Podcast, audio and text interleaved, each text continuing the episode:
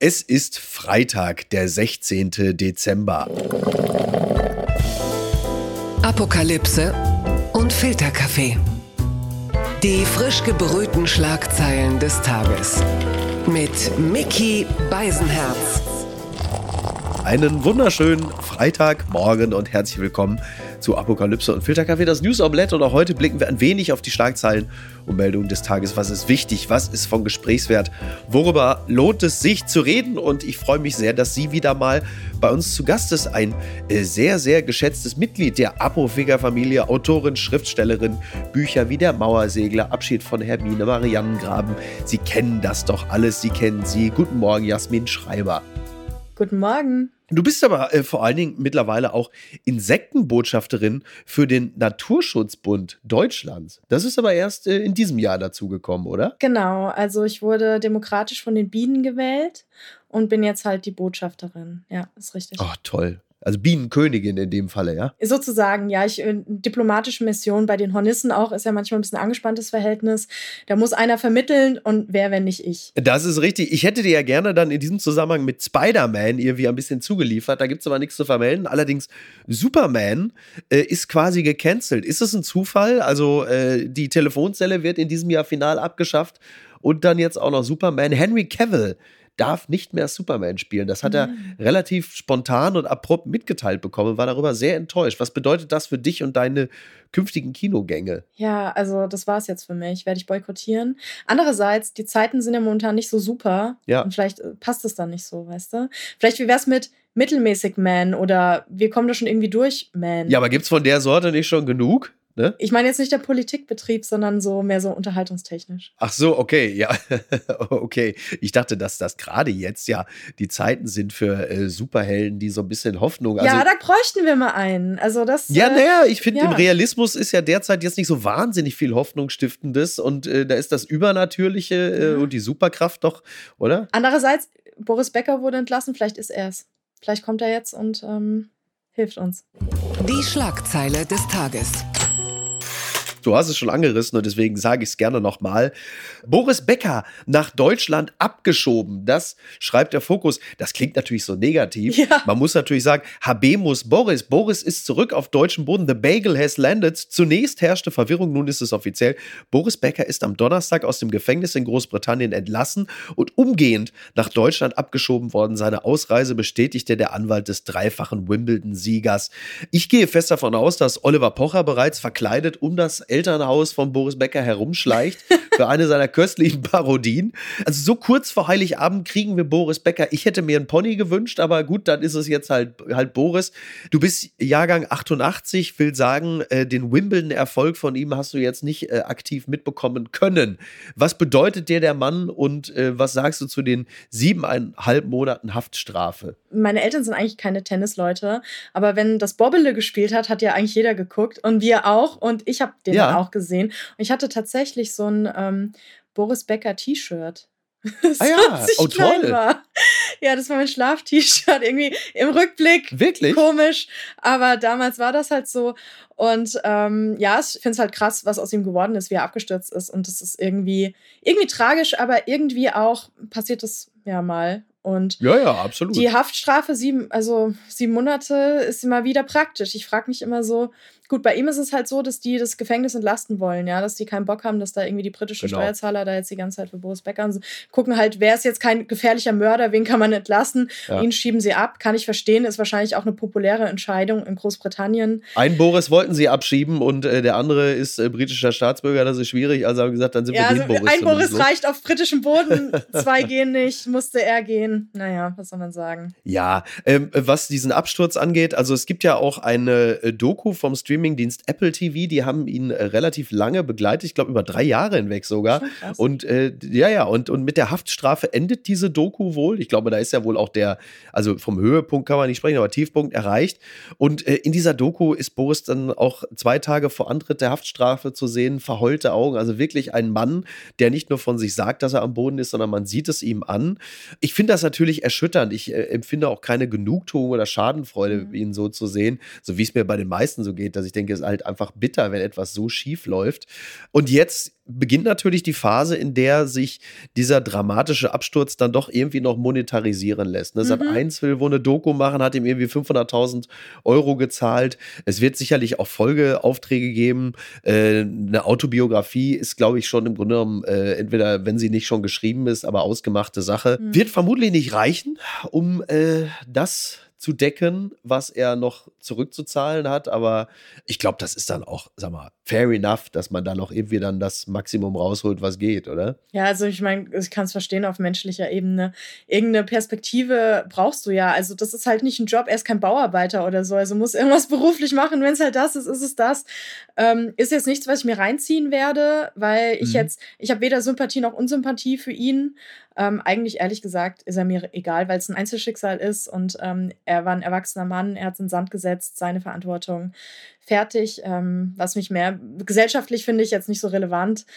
Ähm, gut für ihn, wenn er jetzt irgendwie doch noch ein bisschen Kohle machen kann. Ähm, ich glaube nicht, dass ich mir die Doku angucke. Ich warte darauf, dass Chico ihn äh, finanziert. Dass Chico sagt, ey, ich habe den damals auch geguckt, ich äh, spende ihm eine Million. Das ist jetzt eigentlich die Meldung, die noch so zum Ende des Jahres gefehlt hat. Nicht, dass er bitte nicht noch so ein OnlyFans oder sowas aufmacht, so wie so Wendler-Style, was könnte man machen? Oh mein Gott. ja, muss nicht, also ungern. Es gibt sie noch. Die gute Nachricht. Lauterbach will Behandlung kranker Kinder sicherstellen, was immer dafür notwendig ist, das zitiert das Handelsblatt. Der Bundesgesundheitsminister kündigt weitgehende Maßnahmen gegen Engpässe in der Kindermedizin an.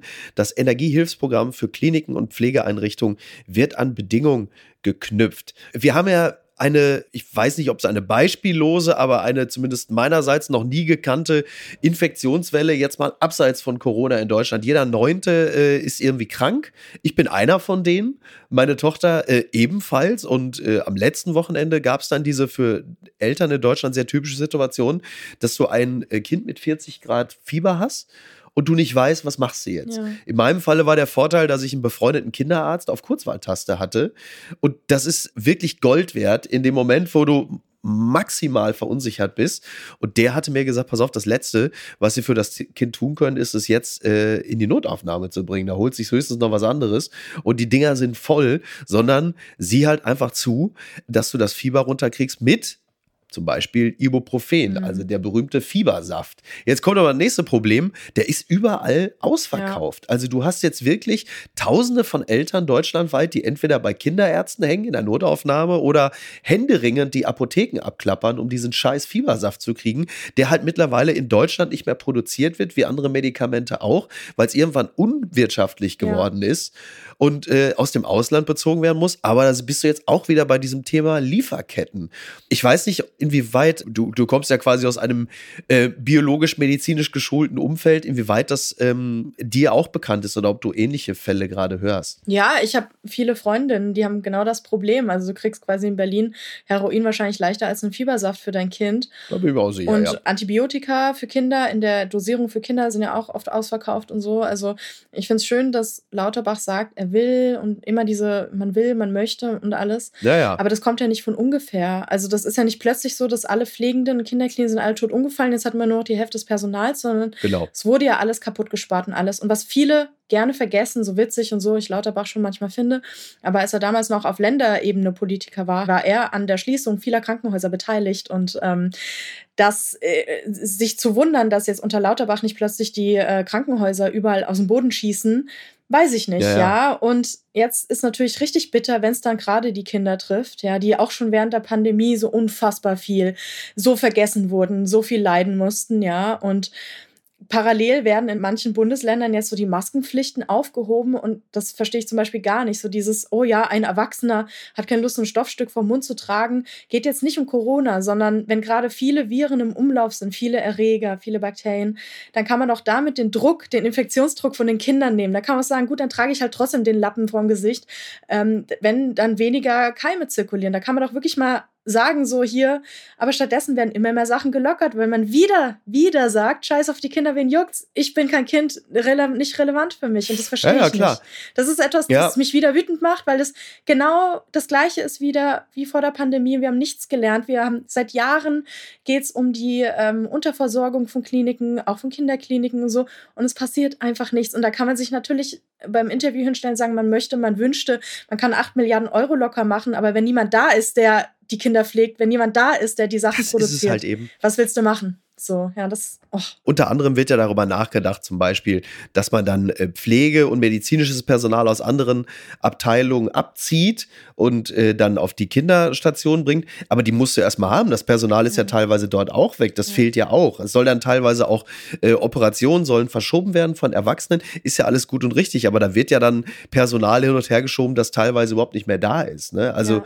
das kommt ja auch dazu. Und was du gerade gesagt hast, was die Masken angeht, insofern ja und nein nein. Also ja, ganz klar. Ich habe es auch überhaupt nicht verstanden, warum man unnötigerweise jetzt in diesem Winter jetzt dann noch die Maskenpflicht sofort fallen lässt. Das hätte man ja durchaus noch bis März durchziehen ja. können. Das wäre jetzt nun wirklich das, sagen wir, das mildeste Mittel. Auf der anderen Seite merkst du natürlich, dass diese hohe Anzahl von Infektionen bei Kindern auch damit zusammenhängt, dass sie jetzt seit zwei Jahren Maske getragen haben und überhaupt keine Infektionserfahrung haben. Das heißt, da, da hat keine sie, sie stehen komplett blank da, was diese ganzen möglichen Infektionen angeht. Ja, jein, also muss ich sagen, jein, weil da gab es auch schon ein paar wissenschaftliche, ein paar Wissenschaftler wurden dazu befragt, die meinen so, mh, mm, nicht unbedingt. Ähm, ist es eher so, dass viele Kinder auch, es sind ja nicht nur Infektionen, die viele kursieren, was natürlich schlimm ist. Auch hier, mein äh, Verleger ja. ist gerade da, da waren die Kinder jetzt auch krank und alles. Und Freunde von mir, da haben auch die Kinder RSV und die Eltern dann auch gleich mit. Und ja. aber es sind auch viele Kinder, die halt so Spätfolgen der Pandemie haben, die psychische Probleme haben, sowas, die in Kinderkliniken eigentlich auch hin müssten, auch nicht können. Also ja, jetzt ja, kommt gerade alles zusammen. Das ist so. Das kommt natürlich noch dazu, logisch. Ja, ja, klar. Das Problem ist einfach jetzt, viele Kinder was haben. Ist ja eigentlich auch wurscht, was sie haben. Und viele Kinder haben was gleichzeitig und ähm, es ist niemand da, der das auffangen kann. Und es ist halt schon krass, weil die Kinder, die gab es ja schon vorher auch. Also die waren ja da, die sind ja seit Jahren da. Die Kinder sind ja nicht plötzlich aus dem Boden gewachsen. Das ist und richtig. Man ist nicht darauf vorbereitet, dass viele Kinder krank werden. Das ist schon sehr beunruhigend. Der gesellschaftliche Druck, der daraus erwächst, ist auch nochmal ein anderer, glaube ich. Denn ähm, also so schlimm das alles ist, ja, mit den Alten, wenn die krank werden. Aber wenn du jetzt Eltern hast, deren eigene Kinder krank werden, die 40 Fieber haben oder die auf der Intensivstation sind, dann hast du aber nochmal einen ganz anderen gesellschaftlichen Druck, der daraus entsteht und eine unglaubliche Wut. Denn das ist nochmal ein anderes Level. Bei allem Respekt vor den Älteren unserer Gesellschaft, aber wenn die eigenen Kinder dran sind, dann ist aber die Nervosität nochmal intensiver. Und ähm, da bin ich jetzt nochmal gespannt. Man sieht einfach so, dass ähm, an den Enden, an den ganz jungen Enden und an den ganz alten Enden mhm. sozusagen ja. Menschen, die jetzt nicht arbeitskraftmäßig in unsere Wirtschaft reinzahlen, die sind erstmal wurscht. Ja. ja. Und das ist halt irgendwie so mega bitter. Und gerade die Kinder, weißt du, einerseits heulst du, oh, wir haben nicht genug Kinder und sie sind unsere Zukunft, aber dann machst du auch nichts für die Zukunft. Also sorry, aber was soll das? Ja, das ist, und ich, ich habe auch schon Freundinnen, die haben irgendwie jetzt, ich glaube, da gab es jetzt heute einen Text dazu auch, die meinen, sie kleben sich einfach ans Familienministerium. Vielleicht bringt das ja mal was. so, dass ja. da mal irgendwas gemacht wird. Äh, weil das geht ja, ja, einfach schon gar nicht. Es sind so viele Ebenen mittlerweile, wo die Eltern gerade, also ich bin ja kein Älter, aber ich sehe es bei meinen Freunden, Corona, die Kinderbetreuung ja, ja. hat vorne hinten nicht geklappt. Die Kinder haben sich infiziert, dann war es auch allen egal. Dann sind die alle ins Krankenhaus gekommen. So. Und jetzt sind die Kinder schon wieder im Krankenhaus und es juckt wieder niemanden. Das ist schon so. Also ich hoffe einfach, dass durch diese Wut der Eltern, dass dadurch auch so viele betroffen sind, dass da wirklich jetzt mal was passiert und nicht nur gewünscht wird. Das sich alles bessert. Das Kleben ist übrigens eine wunderbare Überleitung, denn äh, gestern haben sich ein paar Klimakleber, in Anführungsstrichen, haben sich irgendwie vor dem Bundestag geklebt oder so, dass auf jeden Fall Friedrich Merz nicht mehr durchkam und er sagte dann, haut ab, hier verschwindet. Das führt uns dann hierzu. Gucken mal, wer da spricht nach Reichsbürger-Razzia Grüne prüfen AfD-Verbot März widerspricht. Das entnehme ich Pro7 Newstime. Von einem Verbotsverfahren gegen die AfD halte er gar nichts, so Friedrich Merz auf die Forderung der Grünen. Nötig sei eine politische Lösung, keine juristische, so der CDU-Chef. Er sagt, ich halte von solchen Verbotsverfahren gar nichts. Die organisieren sich am nächsten Tag neu und sind in einer anderen Partei und dann gehe das Spiel von vorne los, so der CDU-Vorsitzende. Nötig sei keine juristische, sondern eine politische Auseinandersetzung. So, jetzt sage ich mal Folgendes, ich glaube, da liegt er tatsächlich nicht ganz verkehrt. Ja, das ist halt einfach, weißt du, eine AfD, das ist halt totaler Quatsch. Ähm, wenn man sich mal schaut, die Historie der NPD-Verbotsverfahren, die ja ziemlich offensichtlich ja noch irgendwie ja. so Sachen machen, hat nie geklappt. Und die Wahrscheinlichkeit, dass ein AfD-Verbotsverfahren funktioniert, liegt wahrscheinlich bei null. Und ähm, ja. stattdessen kriegt man nur unnötig viel Aufmerksamkeit darauf. Die AfD rottet sich nochmal zusammen. Dieses, oh, jetzt aber wir alle gegen die anderen. Am Ende gewinnt wieder die AfD. Also finde ich tatsächlich auch einen doofen Vorschlag, weil es nichts bringt. So. Aber was durchaus was bringt, man kann das durchaus juristisch ähm, beleuchten. Und zwar gucken diese ganzen Abgeordneten, ja. die alle Dreck am Stecken haben, was ungefähr, ich glaube, es gibt keine Partei, deren so viele Abgeordnete äh, Klagen, Gefängnis und alles haben, ähm, dass man da richtig wühlt. Ja, da muss man gar nicht die AfD verbieten. Man kann sie auch so zerlegen, indem man einfach das Recht anwendet. Ja, ja. Man sieht ja, also Total. man sieht ja auch, wie sie sich selber zerlegen, immer mehr. Und da kann man nur hoffen. Aber abgesehen davon, also Friedrich Merz, auch ein blindes Huhn findet man Korn, sage ich da mal. Also, ja, ja, absolut. Äh, ja, ja. Das ist absolut richtig. Man weiß natürlich bei Friedrich Merz auch immer noch nicht so ganz genau, äh, wie er mit dieser AfD, von der er ja mal behauptet hatte, er könne die halbieren, ja, also nicht ja. die Partei, sondern die Wählerschaft, wie er genau damit umgehen will. Manchmal ist er ja ein bisschen zögerlich, was zum Beispiel das öffentliche Verurteilen der Reichsbürger angeht, während er dann bei den Klimaaktivisten und Aktivistinnen immer sehr schnell ist mit einem Urteil und dem Fordern von Verboten. Das äh, lassen oder lasse ich jetzt zumindest einfach mal so stehen.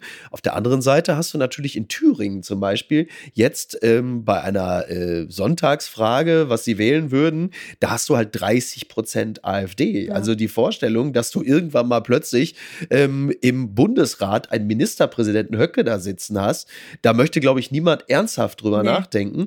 Und deshalb ist natürlich der Ansatz von Merz, eine Partei wie die AfD politisch zu stellen, ähm, erstmal als Gedanke richtig. Nur die Frage, ob er es richtig anstellt, indem er sich, Stichwort Sozialtourismus, äh, dieser Partei annähert, inhaltlich, ja. das darf man natürlich ähm, mal stark in Zweifel ziehen. Ich finde auch diese Mehr, dieses Märchen von, naja, wenn wir die CDU ein bisschen nach rechts ausrichten, dann holen wir die alle ab, die wählen CDU. Ja, und dann, dann musst du ja trotzdem diese Politik machen, dafür haben sie sich gewählt. Weil sie, also letztlich im Resultat ist ja, es ja. nicht unbedingt besser. Und eigentlich macht man damit diese Positionen eben sagbarer und vertretbarer. Wenn, da können die nämlich sagen, ja, guck mal, die CDU, die sagt es auch und komm, Angela Merkel war ja wirklich keine schlechte. Ja, so, also eigentlich ähm, finde ich, ist es genau konträr, was die da machen. Also ich finde, Friedrichs Merz ist definitiv nicht die Person für mich, die die AfD irgendwie politisch stellt. Eigentlich ist er überhaupt keine Person für mich. Ich frage mich echt, musste damals, als er plötzlich wieder auf dem politischen Parkett war, an Herr der Ringe denken. Die Zwerge haben zu tief geschürft und dann kam irgendwas aus der Unterwelt und plötzlich steht da wieder Friedrich Merz. Also das war irgendwie, es war für mich ein richtiger Schock, weil ich oh dachte, Gott. Moment bin ich aufgewacht, habe ich die letzten 20 Jahre nur geträumt oder, also, I don't know. so. Ach so, und bei Herr der Ringe, ich dachte, du machst jetzt Friedrich Merz auch noch zu Gollum so, mein Schatz. Ja, nee, da. Dass er dann jetzt plötzlich den CDU-Vorsitz da wie so ein Ring hat, mein Schatz. Ja, das stimmt, das war schon echt, also wie er sich da reingequält hat, unglaublich. Das ist wie, wenn ich denke, eine Hose in einer bestimmten Größe, die passt doch noch und am Ende quäle ich mich irgendwie rein, aber es sitzt halt trotzdem nicht. So. Hallo, Friedrich Merz hat schöne lange Beine und einen sehr knackigen Hintern. Er macht Können wir zum nächsten Thema übergehen? Verlierer des Tages. EU-Korruptionsskandal, neuer Verdacht gegen Kai Li, das berichtet die Tagesschau. Gegen die abgesetzte Vizepräsidentin des EU-Parlaments Kai Li gibt es einen weiteren Verdacht. Die Staatsanwaltschaft will deshalb ihre und die Immunität einer weiteren Abgeordneten aufheben lassen. Kai Lis Lebensgefährte soll unterdessen gestanden haben. Ja, es gibt einen neuen Verdacht. Das hat jetzt nichts mit Katar zu tun, sondern mit den Gehältern von Mitarbeitern von EU-Abgeordneten. Ausgangspunkt sei ein Untersuchungsbericht der EU-Antibetrugsbehörde. Und jetzt lachen Sie bitte. Olaf. Ich finde diesen Begriff einfach ganz toll. Das ist einfach so gut gesetzt, oder? Also ganz toll. Es gibt übrigens jetzt auch noch äh, eine zweite Abgeordnete, deren Immunität nach dem Willen der Ermittler aufgehoben werden soll die Christdemokratin Maria Spiraki wie Kaili aus Griechenland. Das ist natürlich insofern ja jetzt auch ein bisschen, da ist die Balance wiederhergestellt, denn äh, da haben ja nun viele CDUler gesagt, aha, guck mal hier, die Sozialdemokraten. So, jetzt ist endlich auch eine Christdemokratin mit in the game. Also da ist ja auch so ein bisschen, sind die Verhältnisse wiederhergestellt. Das ist so beruhigend. Ja, ich weiß nicht. Also ich muss sagen, diese ganzen Vorwürfe, als sie kamen, ich saß, ich weiß noch, ich saß, ich war pinkeln. Ich sag, wie es ist, ich war pinkeln, so, pinkeln im wo Bad. Wo warst du als? Genau, ich war ja. pinkeln im Bad und da habe ich mir von Alexa die Nachrichten vorlesen lassen und als es dann so kam, war es Korruption, so, ich war so gar nicht geschockt, also ich habe mir dann irgendwie die Hose wieder hoch und so, dachte mir, ja gut, mein Gott, ähm, weil es irgendwie Immerhin. so gar nicht, und ich fand aber spannend, dass Katar halt da drin hängt und ähm, ja. denke mir so, einerseits denke ich mir, gut, wie schlimm kann es noch werden? Andererseits denke ich mir, geil, also diese Version, dass man das Verhältnis noch mehr verkomplizieren und anspannen kann zur Fußball-Weltmeisterschaft, was alle irgendwie blöd finden wegen Menschenrechte, aber ja. dann trotzdem irgendwie die von denen Rohstoffe beziehen, aber jetzt dann doch irgendwie wollten die in der EU rumfuschen, jetzt kann man das ja doch alles irgendwie nicht machen. Also ist für mich so wie eine Serie, wo House of Cards kommt, irgendwie nächste Staffel, denkst du dir immer so, oh, na, wie sie das jetzt wieder gelöst kriegen, Storytelling-technisch, ähm, schauen wir mal. so. Wie viele toxische Wirtschaftsbeziehungen kann Ohne man sich Witz. leisten? Ne? Und das nur mit einem Staat. Ja. Wir haben ja noch ganz viele andere. Aber ja, da ja. denke ich mir so, die äh, Katar, also vor einem Jahr noch gar nicht so auf dem Schirm gehabt, aber jetzt, die geben alles, oder? Also ja, ja. bin beeindruckt. so im Negativ. Wenn Katharina Barley da jetzt nicht morgen mit einer One Love Binde im EU-Parlament steht, dann ist aber wirklich, also dann ist niemandem mehr zu helfen. Ja, also das muss man eindeutig sagen. Unglaublich. Tja, bin ich gespannt, wie es weitergeht. Unterm Radar. Wirkungslose Energiesparregeln der Ampel, der helle Wahnsinn, so berichtet der Spiegel. Seit September sollen überflüssige Lichter abgeschaltet bleiben. Das regelt die Energiesparverordnung, nur hält sich kaum einer dran und keiner kontrolliert. Wirtschaftsminister Habeck will die Regelung trotzdem verlängern. Also seit September gilt das. Ich zitiere kurz. Also diese, diese Regelung, die lautet Kurzfrist Energieversorgungssicherungsmaßnahmenverordnung.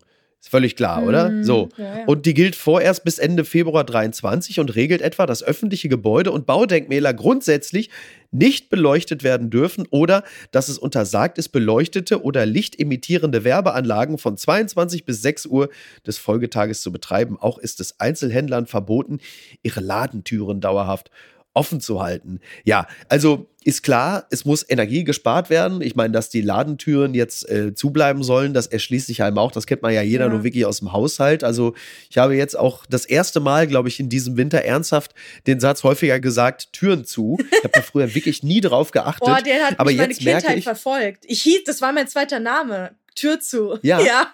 Ach, wie lustig. Ja, ja, ist wirklich das erste Mal, dass ich sage, und ich merke jetzt auch, also ich habe vor zwei Tagen angefangen zu heizen, was ein bisschen auch, also damit zusammenhängt, dass ich plötzlich festgestellt habe, dass ich einfach heftigst erkältet bin. Da merkst du dann plötzlich, huch, ist auch ein bisschen kalt in der Bude. Ja. Und ich merke auch so Dinge, dass zum Beispiel die Fenster nicht anständig gedämmt sind. Es zieht mhm. ein bisschen. Und das ist echt scheiße, weil es wirklich kalt geworden ist draußen. Ja.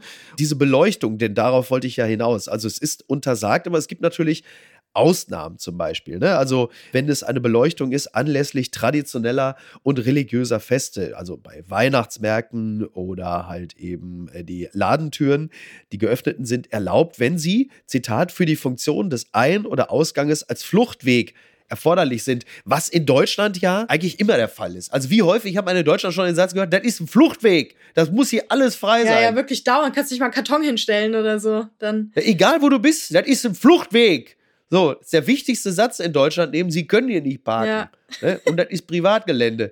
Aber diese, diese Lichter, jetzt mal so aus deinem persönlichen Empfinden, und ich weiß, du bist für das Thema Psychohygiene sehr empfänglich. Ich stelle jetzt mal die kühne These auf, dass wir zwar an Energie einiges einsparen könnten, wenn wir zum Beispiel diverse Beleuchtung, Weihnachtsbeleuchtung und so ausschalten würden. Ich glaube aber wirklich, dass es für die Befriedung eines ganzen Gesellschaftsteiles durchaus förderlich ist, dass sehr viel warme Beleuchtung überall gerade ist. Ich glaube, wäre es jetzt einfach nur kalt und dunkel und scheiße, dann wären die Leute noch nervöser und noch aggressiver, als sie ohnehin schon sind. Du darfst jetzt die Gegenthese anführen. Ich glaube, ich bin da so ein Zwischending. Also einerseits denke ich mit der Beleuchtung weg. Zwischen 22 Uhr, 6 Uhr. Das ist ja eigentlich was, wofür zum Beispiel Umweltverbände seit Jahrzehnten kämpfen, wegen der Insekten. Ja, es ist, äh, hängt mit dem ja, gut, Insektensterben die zusammen. So. Ja, die Insekten, ja. genau, ich ja. wurde beauftragt, das zu sagen. Ähm, und so im Sommer kann man das gerne mal machen. So. Aber ich verstehe schon, also wenn ich hier sitze und lese, ja, und wenn jemand dann statt seiner Lampe seine Weihnachtslichterkette an, bitte mach das. Oder wenn du, ich meine, wir reden ja auch hier von diesen LED, also zumindest äh, die meisten, die ich kenne, LED-Energiespardinger. Ja. Wenn sich da einer seine Lichterkette Seite hinhängt, ähm, soll er das bitte machen, ja, wenn's, wenn man ja, sich ja. gut fühlt. Ja, es geht halt um exzessive Sachen. Ja, es muss hier nicht aussehen wie im amerikanischen Winter Wonderland, ja, wo alles leuchtet, blinkt und glüht. Aber oder wenn da mal in der Stadt so ein äh, Weihnachtsbaum steht und der ist dann halt irgendwie mit so ein paar, mit fünf Funzeln, die leuchten ja nicht mal mehr richtig doll, also ein bisschen ja, bedeckt, denke ich mir, ist doch schön. Ja, also, also so ein bisschen, es geht halt um das Maß aller Dinge und das ist das, was wir in den letzten Jahrzehnten gar nicht gemacht haben, und zwar Maß halten. Ja, das bezieht sich auch aufs Heizen, dass man sagt, okay, man muss ja. nicht die ganze Zeit durchballern, sondern guckt einfach, wann brauche ich es. Wann brauche ich Licht? Ja. Nicht einfach brennen lassen, so halte ich mich in dem Raum auf, dann mache ich das Licht an. Das kenne ich schon seit Kind, Alter. Immer dieses Licht aus, mach die Tür bei.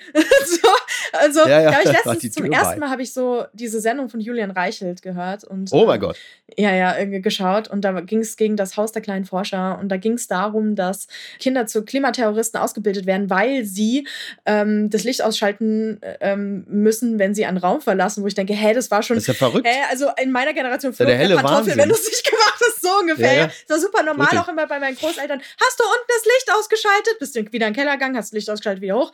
Super normal, weiß nicht, wie er aufgewachsen ist oder so. Aber ja. Maß halten. Und das finde ich bei allen Sachen wichtig, ja. Ich finde es jetzt auch Quatsch, dass jemand seine Lichterkette gar nicht anschaltet. So, irgendein Licht braucht man zum Lesen abends immer. Und wenn man das nicht exzessiv macht, so eine kleine Funzel, ja, ist okay. Aber wenn jemand, jemand meint, äh, jetzt ist recht und sein ganzes Haus komplett voll hängt, wo ich auch denke, ja gut, du bist der, der die Stromrechnung zahlen muss, finde ich aber auch blöd. Dann immer diese Trotzreaktion genau das Gegenteil machen. Man muss sein eigenes Haus jetzt nicht so beleuchten, dass da demnächst dann Airbus 380 drauf landet, ja. weil er meint, das wäre jetzt irgendwie die, die Landebahn 2 oder so. Übrigens, was Julian Reichelt angeht, er ist natürlich im Keller aufgewachsen, deswegen war er ganz froh, wenn da ab und zu mal äh, das Licht anblieb. Ja, du lachst. Ich habe jetzt gehört, dass seine Eltern so komische Homöopathie-Schwurbler sein sollen irgendwie und da denke ah. ich mir so, okay, es macht alles plötzlich Sinn. so. Also an was die so glauben, denke ich mir, ja, da glaube ich auch dran, dass jemand ein Klimaterrorist ist, weil er äh, das Licht ausmachen, die Tür beimachen soll, damit es nicht zieht. Also ist ja quasi. Wir bleiben bei verhaltensauffälligen Männern. Entzauberte Scheinriesen. Musk verbietet Doxing auf Twitter und macht es dann selbst. Das berichtet der Bayerische Rundfunk. Doxing ist ein Sicherheitsrisiko und deswegen auf Twitter verboten, sagt Elon Musk. Doch für ihn selbst scheint das nicht zu gelten. Er veröffentlichte ein Video mit Aufnahmen eines angeblichen Stalkers. Der großartige Roman Wagner schrieb, jetzt geht äh, Frank Thelen zu weit. Und äh, es ist so, wenn es um die eigene Familie geht, ist Elon Musk empfindlich. Am Donnerstagmorgen postete er auf Twitter ein Video, das einen Mann mit Kapuze und Maske am Steuer eines Autos zeigt. Auch das Kennzeichen des Autos ist es zu sehen. Musk unterstellt dem Mann, ein Stalker zu sein. Und dann fragte er via Twitter, erkennt jemand diese Person oder dieses Auto und stellte den Mann damit an den virtuellen Pranger. Persönlichkeitsrechte und Privatsphäre des Mannes scheinen Musk nicht zu interessieren. Ein weiteres Beispiel dafür von äh, mittlerweile wahrscheinlich Tausenden, dass Elon Musk die Maßstäbe, die er an andere anlegt, äh, offensichtlich, dass sie für ihn nicht gelten. Also das Thema Free Speech ist ja sein äh, oberstes gut, weswegen er ja eigentlich Twitter gekauft hat oder mal kaufen wollte. Und man stellt ja doch immer wieder fest, dass er äh, unliebsame Beiträge oder Twitter-Accounts dann sperren lässt. Also damit ist es jetzt auch nicht so weit her. Und äh, du bist ja eine Person, die, wie man so schön sagt, bei Twitter auch immer sehr aktiv gewesen ist, aber mittlerweile auch ein Mastodon-Account hat. Ja, also Twitter benutze ich wirklich schon seit Monaten kaum noch, weil ich das da so toxisch ja. finde. Und ich sag mal so, dass Musk jetzt Twitter gekauft hat, man hat es nicht besser gemacht. Immer wenn ich die App öffne, habe ich so das Gefühl, dass mir Elon Musk so unangenehm in den Nacken atmet. So spüre ich schon immer. Und ähm, ich, ja, natürlich, also Elon Musk, alles, was er macht, ist genau das, was man von jemandem erwartet, der narzisstisch und rechts ist. Also wirklich so, es gibt ja mittlerweile auch so irgendwelche geleakten Dokumente, die zeigen. Hältst du ihn für rechts? Also er unterstützt die Republikaner, aber das alleine ist ja jetzt noch nicht unbedingt der Ausweis, nee, dass jemand rechts ist. Aber die Sachen, ähm, welche Einzelpersonen er auf Twitter unterstützt. Äh, für mich ist er ja. schon so ein Lifestyle-Rechter, ähm, der nämlich von rechts mehr ähm, Zuspruch kriegt als von links und Zuspruch ist ihm wichtig und dafür würde er alles tun. So, ja. ja also, dass und er von links keinen Zuspruch kriegt, den, äh, den Eindruck habe ich tatsächlich ja, auch. Ja, aber bei David Chappelle, aber selbst da kriegt er von konservativ keinen Zuspruch. Also er ist sehr schwierig. Aber ähm, alles, was ich von ihm mitgekriegt habe, ist genauso, wie ich es erwarte. Also jemand, der irgendwie 50.000 Euro auf diesen Höhlentaucher in, wo war das? Ähm, weiß nicht, Taiwan? Ach so, Philippinen. Philippinen, ne? irgendwas. Ja, ja, ja. Äh, da, weil er raus ist, beweisen wollte, dass er pädophil ist, war natürlich nicht so, ja. Aber einfach so, ja, ja. der der ist halt so, ja. Und alles, was er jetzt so ähm, teilt, um dem man Reichweite gibt, sind alles Sachen, die erstens seine Meinung unterstützen und zweitens tendenziell eher rechts sind, ja. Glaubt aber trotzdem noch, dass er ausgewogen ist. Das ist so, ja, also ich finde. ja, den, den, Eindruck habe ich auch nicht. Ja, ja das stimmt. was, was? also hieß in the middle, aber ich meine, jetzt hat sich so ein Typ einfach so ein Spielzeug, ähm, das sollte gar nicht gehen, dass sich jemand so, ein, so eine Plattform als Spielzeug kauft und damit einfach macht, was er will, ohne kontrolliert werden zu können. Das ist schon. Ja, und auch ohne das, äh, vor allen Dingen das, das Problem, also äh, ist ja auch, dass äh, sämtliche Kontrollinstanzen, die auf dieser Plattform vorher ja so installiert ja. waren, äh, einfach nicht mehr da sind. Ne? Das hat sich für, für viele mittlerweile so ergeben, dass einfach sehr viele Bots dort unterwegs sind. Angeblich sind ja auch Beiträge oder Accounts von Ukrainern und Ukrainerinnen äh, plötzlich nicht mehr da oder nicht mehr zu erreichen. Stattdessen ist mehr Russenpropaganda dort unterwegs. Ich muss dazu sagen, für mich persönlich hat sich Twitter überhaupt nicht wirklich verändert. Ich habe diese, diese das war Veränderung schon immer scheiße. persönlich ja, war, ja, natürlich, absolut. Ja, ja, also für mich sind immer noch die gleichen Behämmerten da wie vorher auch. Aber es hat sich wirklich, es hat sich wirklich, ich habe diese Veränderung ich selber nicht bemerkt bislang. Aber was Elon Musk angeht, was ich ganz amüsant finde, ist ja eigentlich, es war ja immer dieser Gedanke da, oh Gott, wenn Elon Musk äh, Twitter übernimmt, dann wird Donald Trump wieder von der Kette gelassen. Faktisch ist es ja so, dass Elon Musk äh, Donald Trump bei Twitter ja einfach ersetzt hat. Durch sein Gehabe durch und sein Gebaren. Ja. Er ist selbst zu Trump geworden. Ja. Und er wird übrigens auch äh, für Trump in den USA immer mehr zum Problem, weil Musk ihm quasi den Sauerstoff entzieht, weil Trump war ja immer, war ja immer Talk of the Town. Trump war immer das äh, Topic Number One. Aber egal in welchem Bereich du schaust, egal ob Gesellschaft, Politik, äh, Finanzen, Tesla-Aktien crashen down, Wissenschaft, SpaceX, äh, Raketen, überall beherrscht Musk die Schlagzeilen und saugt Trump das ab, was er am nötigsten braucht, nämlich Aufmerksamkeit. Das passiert nebenbei auch noch. Ist auch eine interessante äh, Entwicklung gerade. Aufmerksamkeitsökonomisch. Ja, deswegen, äh, ähm, Trump meinte ja, dass er keine Lust hat, auf Twitter zurückzukommen, weil er Truth Social hat. Aber ich denke mal, er wird irgendwann merken, dass er doch zu Twitter muss, damit er die anderen auch wieder erreicht. Nicht nur seine komischen Leute da, sondern dass er halt merkt, ja. okay, die Journalisten muss irgendwas von mir mitkriegen. Aber ja, es gab ja damals so einen Bot, der hieß Is Orange Awake? Also immer wenn Donald Trump ja, ja. anfing zu twittern, dann ist der Bot aktiv geworden und hat gesagt, okay, he's awake, he's, uh, he's tweeting. Ja.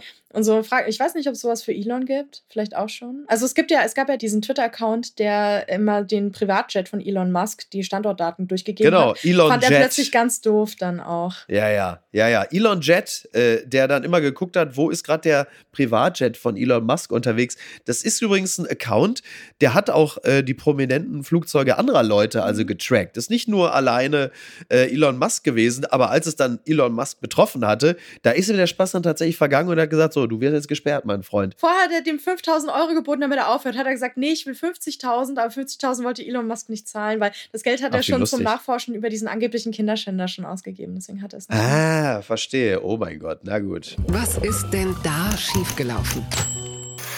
Uli Hoeneß bei Steuerberater Expo ausgeladen. T-Online berichtet das. Kehrtwende nach Kritik. Auf der Steuerberater-Expo hätte Uli Hoeneß eine Rede halten sollen als verurteilter Steuersünder. Doch nun wird er ersetzt. Wie aus einem Bericht des Bayerischen Rundfunks hervorgeht, ist die Entscheidung eine Reaktion auf Kritik am ursprünglichen Plan. Er sollte ja eigentlich am 27. Juni äh, nächsten Jahres in München auf dieser Steuerberater-Expo reden. Und jetzt äh, habe man sich einhellig dagegen entschieden, Hoeneß sprechen zu lassen. Und das ist eigentlich, finde ich, sehr signifikant für die Art und Weise, wie Shitstorms entstehen und enden. Also das ist so ein typisches Beispiel dafür. Du hast also Leute, die diese Steuerberater-Expo finanzieren und ausrichten. Dann laden sie Uli Hoeneß ein. Dann passiert das, was passieren muss. Du hast halt einfach ich weiß ja auch nicht mal, ob es ein Shitstorm ist. Das ist eher eine Welle des Amüsements, weil absurder kann es ja eigentlich kaum sein, dass man ausgerechnet den verurteilten Steuerbetrüger Hönes da sprechen lässt. Und weil die Welle, nennen wir es mal wohlwollend Kritik, der Kritik so groß ist, ziehen sie zurück und sagen, ja, dann laden wir ihn wieder aus. Und das habe ich im Zusammenhang mit Shitstorms jetzt schon ein paar Mal gehabt. Egal, ob irgendjemand an einer Universität reden soll oder auf einer Podiumsdiskussion, dann gibt es den Shitstorm und dann sagt man, wir haben uns das nochmal überlegt und äh, deshalb äh, wird diese Person ausgeladen und dann bist du plötzlich in diesem Bereich der Cancel Culture, dass sie sagen, ja, man kann ja nicht mehr und so. Wo ich immer denke, nein, das ist doch gar nicht das Problem. Das Problem ist nicht der Shitstorm, oder die in Anführungsstrichen Cancel Culture, sondern das Problem ist die Dösigkeit der Ausrichter, die sich am Anfang keine Gedanken darüber mhm. machen, wen laden wir ein. Und in dem Moment, wo sich berechtigte oder weniger berechtigte Kritik äußert, in dem Moment nicht die Eier zu haben und das Rückgrat zu sagen, wir lassen die Person jetzt aber da, weil wir uns aus guten Gründen dafür entschieden haben. Ja, die Gründe waren und wohl nicht diese, so gut. Hast ja, gut, ja, die gemerkt? Gründe waren natürlich total, die Gründe waren natürlich total dämlich, aber da muss man doch wenigstens dazu stehen. Da muss man sagen, ja. Oder man sagt halt, äh, wir haben verstanden. So kann man ja sagen. Aber der Kern von solchen Cancel Culture ähm, Angängen ist die Unbedachtheit und die geistige Blockade der Leute, die solche Dinge veranstalten. Ja, ich finde es, also mich haben da mehrere Sachen schockiert eigentlich. Erstens, dass es eine Steuerberater-Expo gibt. Finde ja, ich, habe ich nicht gehört. Dann ähm, ja. haben sie Uli Hoeneß eingeladen. Ich glaube, es war so einfach so dieser Realitätsschock, weil Steuerberater Expo ist wahrscheinlich nicht so das krasse Medienevent des Jahres und zum ersten Mal kriegen Leute mit, dass es eine Steuerberater Expo gibt und reagieren da auf irgendwas und das ist denen, glaube ich, vorher noch nie passiert. Und ich glaube, die hätten auch, wenn fünf Leute gesagt hätten, Uli Hoeneß, ich glaube nicht, dann hätten die auch ganz schnell gesagt, okay, nein, weil also die haben das einfach aus ihrer Steuerberater Expo Blase vielleicht eingeladen, dachte sich, coole Idee. Gut, andererseits ja. denke ich mir, naja, es gibt ja auch zum Beispiel medizinische Museen, wo Mediziner sezierte Leichen sich anschauen, die krank waren. Also quasi das Untersuchungsobjekt. Ah, sehr gut. Und wenn jetzt Uli ist das Körper ist das Körperwelten als Körperwelten Expo, als Steuer für Steu äh, halt für Steuerberater. Das Aufregen, also wenn ich ein Steuerberater wäre und mich sowas aufregen äh, so würde, so ja. oh mein Gott, Uli Hoeneß live so ist wie wenn ich sehe, oh mein Gott, ein halb geschälter Mensch oder so, weißt du? Ja, ist ja auch faszinierend gut. und das war ja auch. Bitte, sagen Sie mal, was, was reden Sie da? Wer will mich denn schälen? Um Gottes Willen, was wäre denn da passiert? Körperwelten war ja auch umstritten. So, und ja, das stimmt. Ähm, ja, zu Recht. Steuerberaterkörperwelten anscheinend auch schwieriges Thema, aber vielleicht sind wir ja so weit, dass dann in ein paar Jahren, wenn dann die große Aufregung vorbei ist, dass das dann normalisiert werden kann und dann auch noch andere, vielleicht irgendwie ähm, andere Leute da, hier der Koch, wie heißt er? Schubeck. Genau, oder hier. Äh, wie wäre es denn, also ich meine, Boris Becker ist wieder auf Deutsch. Boris Boden, Becker. Ne? Und die kann man alles so ausstellen. Und Steuerberater können sich das dann mal angucken. Auch mal so echt. Weißt du, es ist nämlich gut, wenn man auch mal so die Untersuchungsobjekte in echt sieht. Und was schreibt eigentlich die Bild? Post von Wagner. Oh Messi, der Lieblingsspieler der Götter.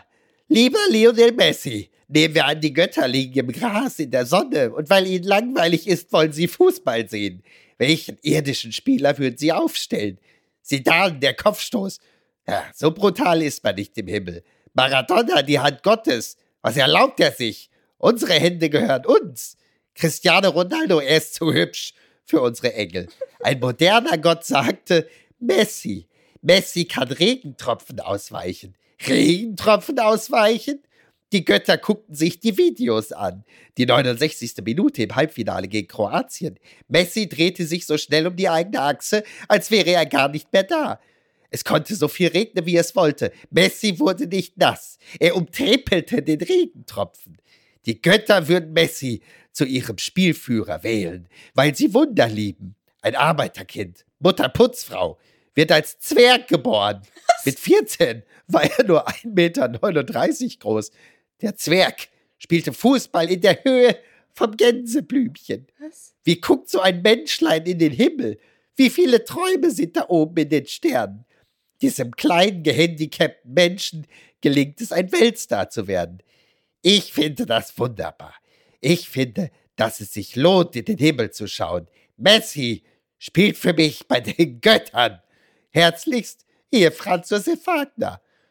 Also der Zwerg spielte Fußball in der Höhe vom Gänseblümchen. Moment, wer war jetzt also, der Zwerg? Du bist Schriftstellerin, aber das ich hab, musst du Genau, toppen. ich habe den Plot nicht. Wer war der Zwerg jetzt? Messi, Messi. Messi. Aber so klein ist, ist wie klein, so klein ist Ja, man sagt heute natürlich kleinwüchsig. Da hat Wagner natürlich mal wieder sämtliche Ja, eben. PC also es ist einfach, äh, gut, es ist mal wieder komplett. Eingekloppt. Also, ja, ja ich, ich glaube immer noch, dass Wagner schon lange nicht mehr lebt und dass die den irgendwie durch so eine ganz KI? ursprüngliche Chat-Software ersetzt haben. Einfach der so, also nicht so wie die Hochmodernen heute, die auch richtige Sätze sprechen ja. können, schreiben können, sondern halt noch so eine frühe Version von so einem, weiß ich nicht, irgendwie ja. bei Telekom, wenn man da den Chatbot angeschrieben hat, kam sowas raus. Und irgendwie, ja, weiß ich auch nicht. Man fragt sich trotzdem, warum sind die zwei Pullen Rotwein neben dem Computer plötzlich leer? Ja, ne? ich frage mich auch, mit was der gegen die Leute aus der Bildzeitung in der Hand hat. Hat so einen komischen Vertrag, so einen Teflon-Vertrag, so nach dem Motto, Hallo? solange ich lebe, darf ich für die Bild schreiben. so. Ich finde, das sind ehrlicherweise das sind die besten Beiträge in der Bild. Das ist ja, der einzige Grund, warum wir die leisten. Ich meine, ne? es hat immer eine Grußformel und eine Verabschiedung am Ende. Bitte. Ja, ja, aber nicht immer. Manchmal verabschiedet er sich auch nicht. Dann muss aber schon jemand kommen wie Putin und so. Dann verabschiedet, dann bleibt er grußlos. Ja, ich werde nie vergessen, die Eishockeymänner mit den ausgeschlagenen so. Zähnen oder Anne Will mit ihrem Busen. Also, das ist wirklich, also ah. der schreibt wirklich Sachen, da will man sich eigentlich nur die Gesichtshaut vom Kopf kratzen, weil es so schlimm ist, vor Scham. Der Text über Anne Will ist wirklich legendär, das muss man echt sagen. Also, das war das war wirklich. Nee, aber äh, ich muss die Eishockeymänner, die finde ich auch ähm, sehr, ähm, ja. Nicht diese parfümierten ja, Arschlöcher. I, Männer, die sich waschen, Musik hören, ekelhaft. Ja. so. Oh boy. Jasmin, ich, äh, ich äh, ziehe mich zurück ins ja, Krankenlager, aber ich, ähm, du warst Fiebersaft für mein Gehirn. Du hast mich, äh, du hast mich gut durchgeschleppt. Ich danke dir ganz herzlich und äh, würde mich sehr freuen, wenn du demnächst mal wieder bei uns ja. zu Gast wärst. Und äh, Sie, liebes Publikum, Sie wissen jetzt, äh, wessen Literatur Sie äh, unter, den, unter den Weihnachtsbaum auf den Gabentisch legen. Diese Frau hat tolle Bücher geschrieben. Äh, da gibt es bestimmt auch in Ihrem Freundeskreis Menschen, die sich sehr darüber freuen würden. Ja, also ist es auf jeden Fall besser als Wagner. Also von daher würde ich es mal ausprobieren an eurer Stelle. Wollte ich gerade sagen. Mach's gut. Ciao, ciao. Ciao. Apokalypse und Filtercafé ist eine Studio Bummens Produktion mit freundlicher Unterstützung der Florida Entertainment. Redaktion Niki Hassania.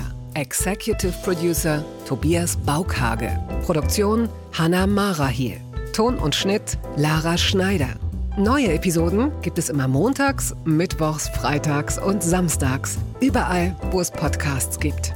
Stimme der Vernunft und unerreicht gute Sprecherin der Rubriken Bettina Rust.